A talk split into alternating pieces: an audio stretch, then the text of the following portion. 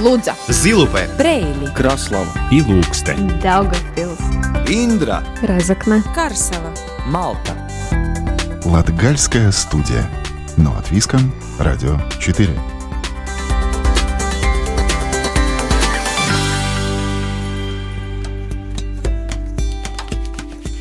Здравствуйте! В эфире Латвийского радио 4 передача «Латгальская студия».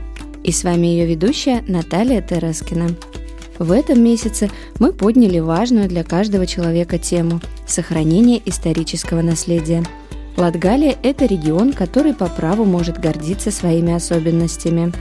Несмотря на большое количество национальностей, разностороннюю историю и какие-то не было препятствия, мы умеем хранить свои традиции и наследие наших семей – Семья Ирены Бауфала владеет хозяйством Апкалнмайс уже почти сто лет.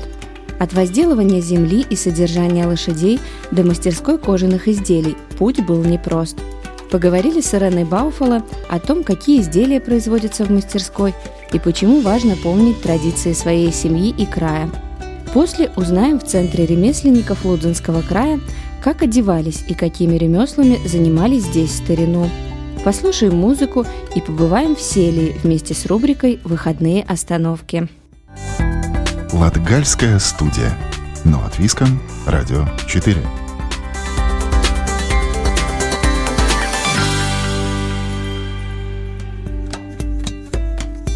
Семья Ирены Бауфала владеет хозяйством Апкалмэс с тех времен, когда количеством лошадей измерялось благосостояние хозяйств – Именно с изготовления кожаных аксессуаров для лошадей, таких как сбруи, началась история не просто хозяйства, но именно мастерской кожаных изделий. О том, почему важно помнить свою историю и сохранять свое культурно-историческое наследие, поговорили с хозяйкой Иреной Бауфало. Здравствуйте. Здравствуйте. Расскажите немного о том, что такое Апкалнмайес. Это ваше семейное наследие. А лошади тоже были довольно долгое время неотъемлемой частью вашей семьи. Расскажите немного подробнее. Ну, Апкалнмайес – это мне именное наследие. Это хутор, который примерно 100 э, лет тому назад был у моего дедушки. И как в каждой латгальской семье – на хуторе всегда были лошади, коровы, но особенно лошадь сто лет тому назад имела очень большую ценность, потому что всю жизнь крестьянина она сопровождала от рождения и до последнего пути на этой земле. На лошадях ехали на крестбины, также на свадьбах непосредственно лошадь была местом сегодняшних мерседесов. Хозяина ценили или его ценность была, сколько у него лошадей потому что всех, все работы практически сельскохозяйственные от ранней весны, когда пахали землю, и до того времени, как э, сажали, убирали урожай, э, сено, это все было связано с лошадью. У моего отца еще в 2000-х годах была такая мечта, что э, опять обновил вот этот старинный метод обработки земли, когда запрягал двух лошадей и пахал землю на двух лошадей. То есть это очень такая большая историческая ценность. Сейчас вы отказались от содержания лошадей, правильно? А, моя жизнь тоже очень связана с лошадьми, потому что когда меня отец э, первый раз посадил на лошадь, Здесь и началась вот эта любовь с лошадью. И она продолжается всю жизнь. Это такая как болезнь. Настолько любила лошадей, занималась конным спортом и свою профессию тоже связала с лошадьми. После окончания школы поступила в Москву, в Тимирязевскую академию. Тогда, в то время, это было единственное э, учебное заведение, которое готовило специалистов э, именно по коневодству. Пять лет учебы, пять лет интенсивного спортивной деятельности – Э, занималась именно конкуром, это преодолением препятствий. Лошадь, ну не латвийская, а буденовская породе, которая была у меня в академии по кличке Бассейн, э, привез меня э, тоже мастера спорта по конкуру звание. Потом судьба сложилась так, что пришлось поработать немного в России по коневодству, потом вернулась в Латгалию, и работала э, за техником по коневодству Латгальской зоны. Это было 80-е годы и когда еще лошадей довольно-таки много было в хозяйствах. И уже ценность именно нашей латвийской породы ну, ценилась. И племенных лошадей нужно было оценивать. И здесь вот пригодились эти знания. Наследуя ремесло, умение работы с кожей и создание инвентаря для лошадей, это вот это наследие, оно и стало основанием вашей мастерской, правильно? Да, все началось с того, что 90-е годы, когда дети были еще маленькие, когда в стране было тяжелое положение экономики и было много непонятного куда, что, как, мы с мужем решили, а муж мне тоже связан с, сельским хозяйством, он у меня по образованию ветеринарный врач, что делать дальше. И решили, что хорошая сбруя, она всегда э, нужна. И начали понемногу сами э, разбираться в, этом ремесле. И так вот уже в течение, можно сказать, больше чем 20 лет мы понемногу это ремесло содержим в порядке, и э, сейчас мастерская является такой как бы базой, она единственная в Латвии и, наверное, даже в Прибалтике, где мы можем сделать всю традиционную для Латвии и особенно для Латгалии э, дуговую упряжь, все детали. Потому что э, другой вид упряжи, он приходит, извините, но с Китая, э, совсем с другими ценностями. И те люди, которые хотят сохранить эти ценности, работу с лошадьми, со старым видом инвентарем, они вот именно заинтересованы в этой сбруе. Но их не так много. А какие изделия помимо сбруи создаете? Скажу так, что сама сбруя, она довольно-таки комплицированное изделие, особенно хомут. И чтобы разобраться, как его сделать, э, нужно нам было э, многие годы, чтобы мы именно дошли до такого оптимального варианта. Сначала мы ориентировались на то, что нужно для сельского Э, дома для сельского человека. Значит, это и для собаки нужно ошейничек, и для коровы нужно недоуздок. Теленок родился, его тоже нужно что-то на голову ему надеть. Кому-то нужно для козы. Так как сельское хозяйство стало более индустриальное, э, конечно, э, стало и меньше, меньше спрос на эти виды. Но всегда человек кожу считал как ценный материал. И понемногу мы э, изготавливаем также ремни, какие-то аксессуары немного. А есть какие-то техники обработки кожи, характерные именно для Латгальского региона? Ну, не обработки техники, я скажу, а именно спрос на вид э, изделия вот той же самой упряжи. В Латгалии э, хотят ее более, может быть, такую э, красивую, чтобы яркую. Но тогда мы разговариваем с, с покупателем или с заказчиком, что он хочет, потому что часто, чтобы эта сбруя блестела, чтобы там металлы были э, красивые, это нужно портить кожу. И тогда мы как-то приходим к единому согласию или делаем там какую-то отстрочку красной ниткой или коричневой ниткой на черном, или делаем какую-то подкладочку. Э, как-то стилизуете изделия под старину, э, народные элементы помимо строчки добавляете, или это тоже не актуально? Очень индивидуально. Это очень индивидуально. Если человек хочет, мы это обсуждаем, но обычно в Латгалии упряжь одного вида, но стиль вот этого украшения в Латгалии не очень был популярен. Да, людям нравится, но э, смотря старинные фотографии, именно для нашего региона это как бы не характерно. Это немного было характерно для э, Орманис э, в Риге, когда э, вместо такси разъезжали на лошадях. А в Латгалии это было, ну, это было практичнее. Вы занимаетесь только изделиями из кожи или что-то помимо еще? Ну, в Апкалмайс мы принимаем туристов. Ну, сейчас это время, когда мы не можем э, предложить много услуг, а так работаем с мастер-классами, с молодежью, рассказываем о том, э, как люди жили в Латгалии, что характерно. У нас есть свои такие работы, которые с удовольствием семьи с детьми или э, ученики, или даже э, группа пенсионеров, они с удовольствием что-то своими руками сделают в мастерской. Сейчас проводите какие-то мастер-классы онлайн, возможно? Э, ну, сейчас у нас э, такой тяжелый период, потому что в основном э, мы с мужем вдвоем работаем, на улице много снега, и нужно делать заготовки на лето, потому что хочется думать, что летом жизнь будет более активная. Онлайн-классов пока нет. Одна из ваших целей проекта Апкалмайс это популяризировать ремесленничество и сельский образ жизни, сохранить это культурно-историческое наследие.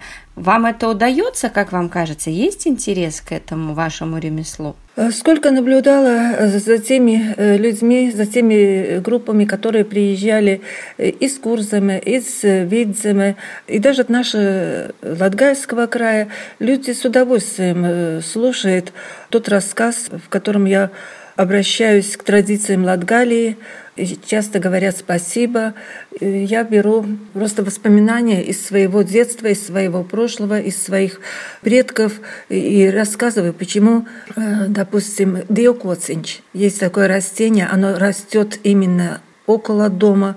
И оказывается, недавно узнала, что оно должно быть от входа с левой стороны. То есть всякие вот эти разные старинные поверья, они теперь собираются по крупинкам. Вроде бы это недавно было еще в нашем детстве, все казалось, да, так живут, так должно быть, почему? Но сейчас уже совсем другое поколение. И чтобы вот это не забывалось, оно по крупинкам э, здесь собирается, и мы об этом говорим, рассказываем, и тему лошадей, и, и изделий. Хочу сказать еще то, что лошадь и лошадиная сбруя, культура этой еще жива в Латгалии и жива в Латвии. А спасибо вам большое, что ответили на наши вопросы. А, мы напоминаем, что у нас в гостях была Ирена Бауфала, а, хозяйка ремесленной мастерской Апкалмаяс. Латгальская студия. Но от Виском. Радио 4.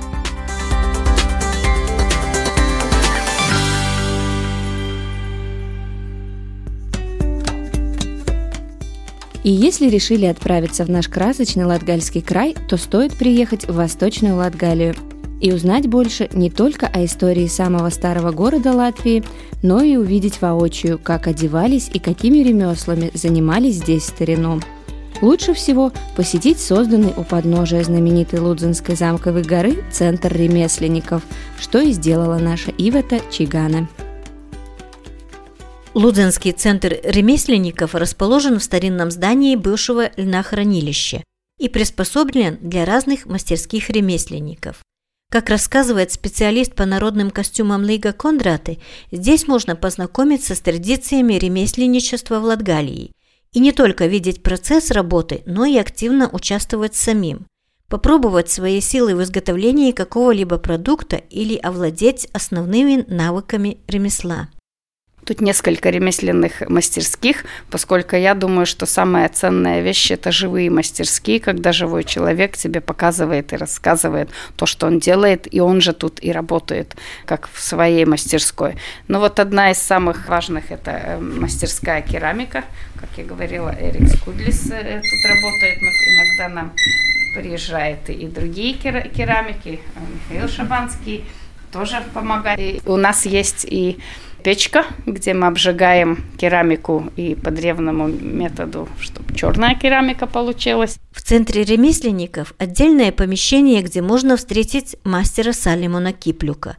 Наверное, уже единственного в Латгалии человека, который умеет из льняных веревок плести лапти, продолжает Лига Кондраты. У нас есть уникальный мастер у самих.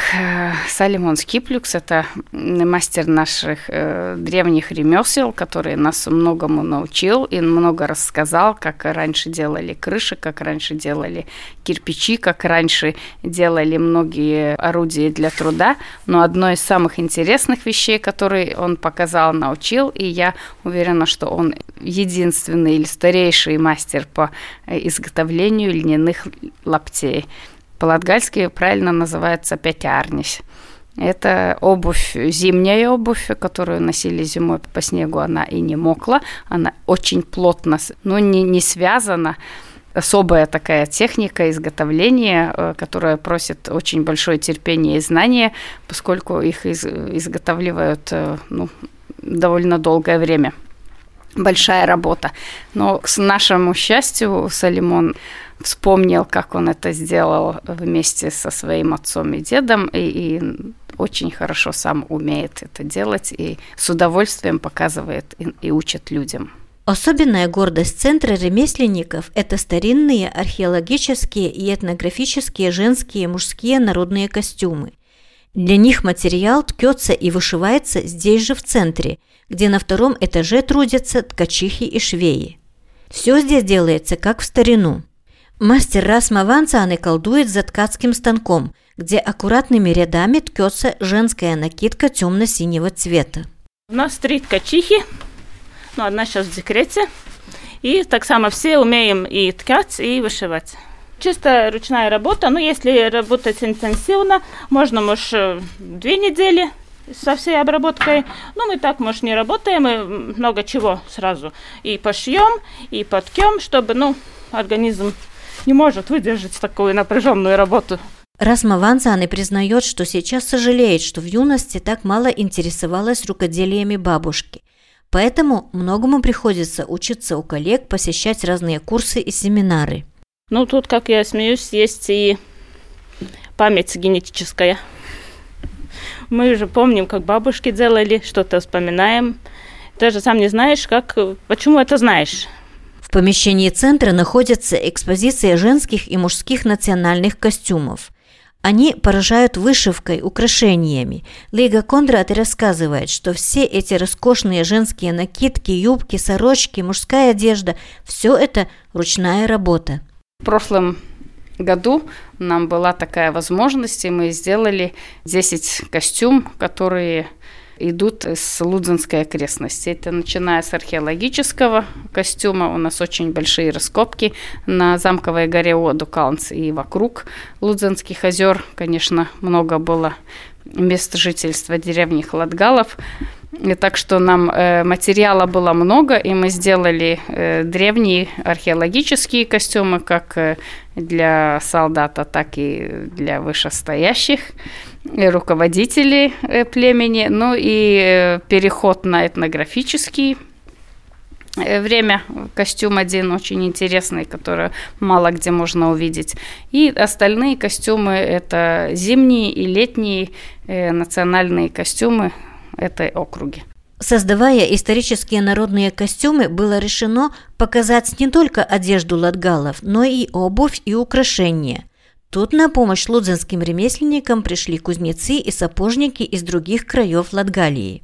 Как мы знаем, иногда украшений у женщины Латгалии было почти 25 килограмм, которая была богаче, которая не так богата, но украшений было много, и они, должна сказать, тяжелые, носить их нелегко, но каждый день не носили эти красивые венки и ожерелья повседневная работа, конечно, в основном была наряды из льна и из шерсти.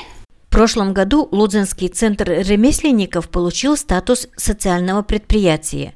И, как считает председатель правления центра Эрикс Кондрац, это позволит центру развиваться в будущем. Нас включили в регистр социальных предприятий.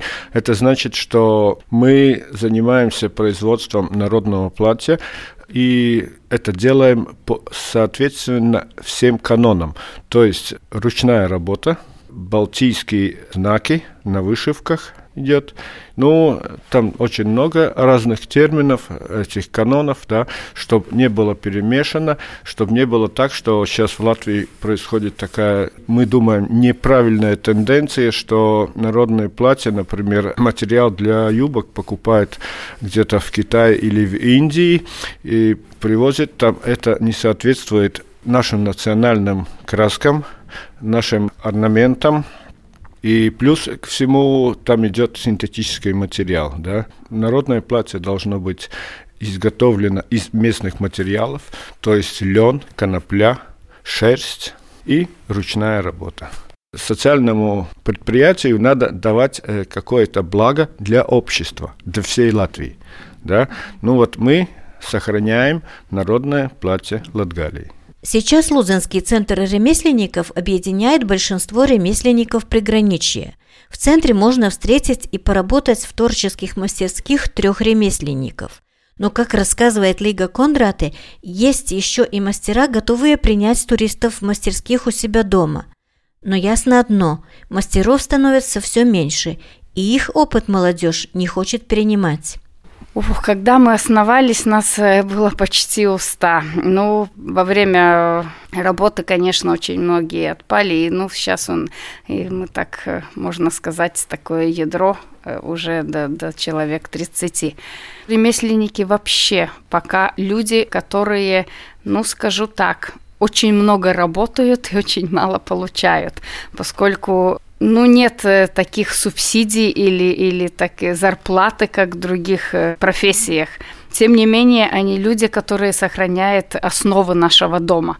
И очень многие ремесла сейчас как раз и вымирают. И очень многие молодые люди не хотят перенимать эти навыки именно потому, что ну, ремесло – это дело, с которым много надо возиться, много надо уметь, очень большое терпение, но богатой ты не станешь.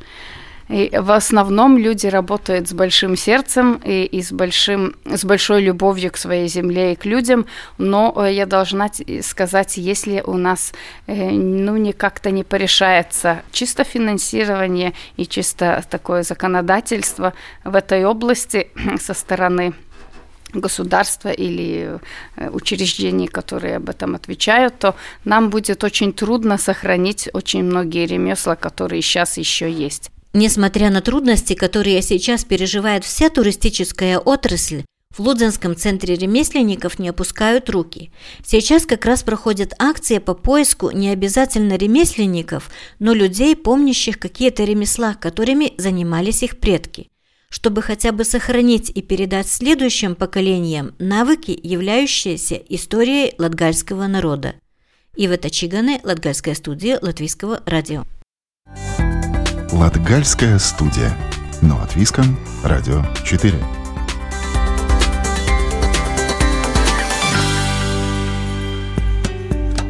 Сегодня в рубрике «Выходные остановки» побываем в Селии, а точнее в Бебране.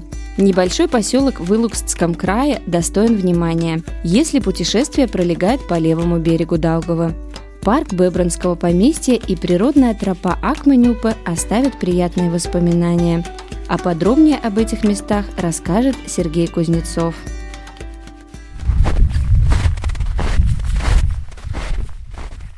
Перед самым въездом в Вебрене со стороны Илуксты слева находится природная тропа Акмань-Упе, которая пролегает вдоль одноименной речки. Конечно, особенно красиво на тропе весной, но в зимней прогулке также есть свои особенности, рассказывает управляющая Бебренской волостью Беннета Штрауса. Есть там что делать зимой. Можно приехать, сделать свой костер, варить суп и быть у природы. Там есть специальное место, да, первое это место, где можно посидеть у костра.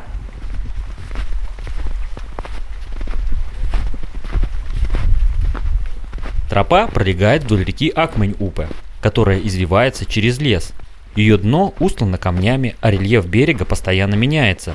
То это песчаный откос, по которому легко пройти, а местами резкий обрыв. Эта река очень красивая, с камнями, с разными этими извилинами. И тогда местные люди и придумали, что там надо делать эту тропу. Это уже было где-то лет ну, 20 назад, когда мы начали это делать. Когда-то это было, можно идти по обеим берегам, но так, что это частная собственность, люди там э, срубили лес, теперь этот другой э, берег не можно пройти, но один берег, да, это можно ходить там. Протяженность тропы около одного километра. Завершив свой путь, надо возвращаться по этой же дороге. Но вы не пожалеете, так как из-за перепада высот открываются другие виды, и сразу не поймешь, что уже проходил по этим местам. А после того, как разглядели красоты тропы, можно выдвигаться дальше и прогуляться по парку Бебринского поместья, построенного графами Платерами Зибергами в 1896 году. Этот парк исторический, э, он как построен такой, какой он был во времена графов. Мы очень-очень думаем, что там можно сделать и что там нельзя делать. Вокруг гуляя можно смотреть разные эти виды разные. Да. Э, у нас в парке 81 э, разновидность разных деревьев и кустарников. Старые деревья просто так не распиливают – Например, свалившийся ствол очистили от веток и получилась естественная игровая площадка для детей, да и для взрослых тоже. Когда эти деревья уже 200 лет и, может быть, и больше здесь росли, но они уходят, как и люди. И тогда мы думаем, что там можно сделать, чтобы деревья остались для насекомых, для природы, но и было нормально и людям смотреть. И каждый год мы там поставляем что-то новое, но смотрим, чтобы они там не испортили этот вид и истории этого парка. Сейчас зимой можно прихватить с собой лыжи, так как в парке проложена лыжня. А если вас смущают зимние путешествия, то запланируйте Бебраны в своем маршруте весной, летом или даже осенью. В каждом из сезонов парк и тропа встречают особой атмосферой, и сложно сказать, какое время года лучше. На этом команда Латгальской студии прощается с вами. Сегодня для вас работали журналисты Сергей Кузнецов и Ива Тачигана, продюсер Карина Важная и я, ведущая программы Наталья Терескина. С любовью из сердца Латгалии. Слушайте нас каждую субботу после 10-часовых новостей.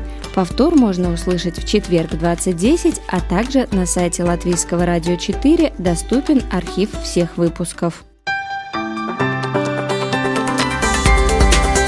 Лудза, Зилупе, Брейли, Краслава. И Лукстен, Daugavpils, Индра, Разокна, Карсела, Малта.